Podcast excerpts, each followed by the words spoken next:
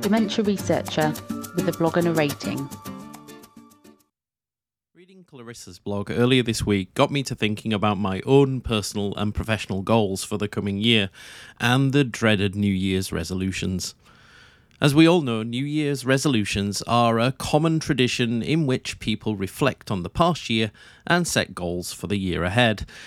These goals can range from personal improvements such as exercise more or quitting a bad habit to professional aspirations such as learning a new skill or getting a new job or even finishing that paper you've been working on for months.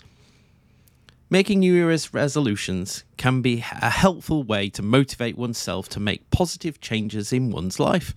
It can also be a fun and exciting way to start a new year with a fresh perspective and a renewed sense of purpose. However, it's important to keep in mind that New Year's resolutions are not always easy to stick to. It's common to set unrealistic goals or to become too focused on the resolutions and forget about other aspects of their lives or to focus on details and forget the big picture. This can lead to feelings of frustration and disappointment if the goals are not met, and we don't want that. To increase the chances of success with New Year's resolutions, it's important to set achievable goals that are specific and measurable. For example, instead of resolving to exercise more, try to set a specific goal, such as exercise for 30 minutes three times a week. You're welcome to replace exercise with read, write, study more, whatever suits you. This way, you can track your progress and see if you're meeting your goal.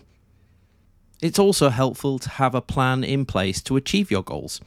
This might involve setting aside a specific time each week to work on your resolution, finding a workout buddy to motivate you, or seeking out resources and support to help you achieve your goals, like maybe a mentor. Another key to sticking to one's New Year's resolutions is to be patient and realistic. Change doesn't happen overnight, and it's important to be kind to yourself and not to get discouraged if you don't see immediate results. It's also important to remember that setbacks and failures are a normal part of the process. It's okay to adjust your goals or take a break if you need to, the important thing is to keep trying and stay committed to your resolutions.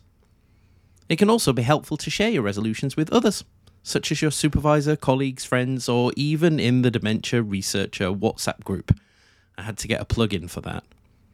This can help you stay accountable and motivated, as well as provide a sense of support and encouragement.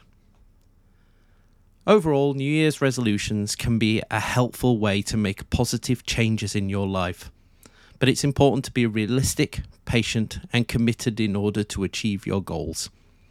With a little planning and perseverance, you can start the new year off on the right foot and work towards a better and brighter future. Bringing this back to me, well, I aim to write more blogs on topics that I hope will help you, exercise more, and try and recalibrate my body clock so that my writing can start at maybe 6 a.m. instead of 1 a.m., which is when I'm recording this now. In writing those, I of course immediately realised that I've not followed my own advice, so I'll start that again. Number 1. Write one blog every six weeks. Number 2. Run for 30 minutes three times each week, no matter how cold it is. Number 3. Reduce my bedtime by 15 minutes every week in January and February and add that 15 minutes to my morning alarm. I'll keep you updated. I'd love to know what New Year's resolutions you have planned, so reply below.